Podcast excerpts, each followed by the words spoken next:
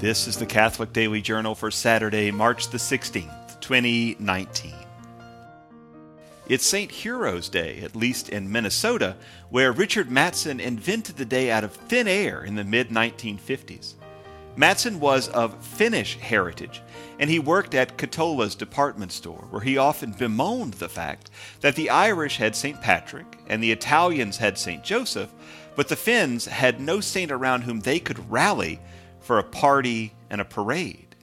Mattson began encouraging people to celebrate St. Urho, who cast frogs out of Finland by the power of his loud voice, which he got through drinking sour milk and eating fish soup. It helped that the president of Finland at the time was Urho Kekkonen, and Urho is Finnish for hero. Originally, Mattson's invention caught on as an early summer event, but it was moved to the day before St. Patrick's Day so that the Finns could have an excuse to drink green beer in honor of the frogs a day before the Irish. Strangely, this whole thing has been embraced by Finnish Americans who know it's malarkey and use it as an excuse for celebrating and for poking fun at their heritage. As far as real saints go, we have to look to Saint Heribert of Cologne in Germany. He was an 11th century bishop who was dutiful to the king, Otto III, as his chancellor, and who was a paragon of simple devotion, humble work, and quiet miracles, which he attempted to keep under the seal.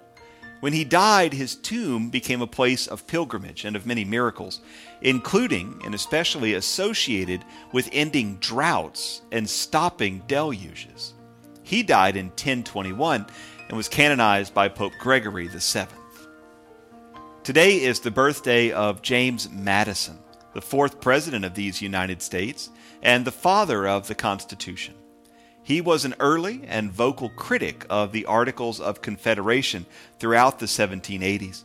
He believed that democracy in the modern world had to be counterbalanced by the structures of federal republic. Disunity among the nascent United States, he argued, would ultimately open the door for foreign powers like France to divide and conquer. And prior to the Philadelphia Convention in 1787, Madison got together with Edmund Randolph and George Mason to write what they called the Virginia Plan. That document includes everything that we think of when we think of the Constitution three branches, two houses of legislature, one elected by population, the other not, and a committee with the right to veto laws and to interpret the text. Interestingly, they didn't get into the executive branch much, but Madison was in favor of a single executive officer, a president. Madison was a fascinating guy. His research into the Virginia plan was no joke. He spent years reading every constitution, every governing charter, every statement of philosophy that he could find, going back to Athens and to Hammurabi. He read books of Western philosophy, including Plato and Aristotle, Augustine, and the books of Eastern philosophy of government. His research on these kinds of things is legendary, and he put much of this research into the so called Federalist Papers. Of course, Madison went on to a long career in the U.S. government culminating in his election as president in 1808. Much of his energy went into the War of 1812, and when he finally left the office of the presidency in 1817, he was very ready for some quiet.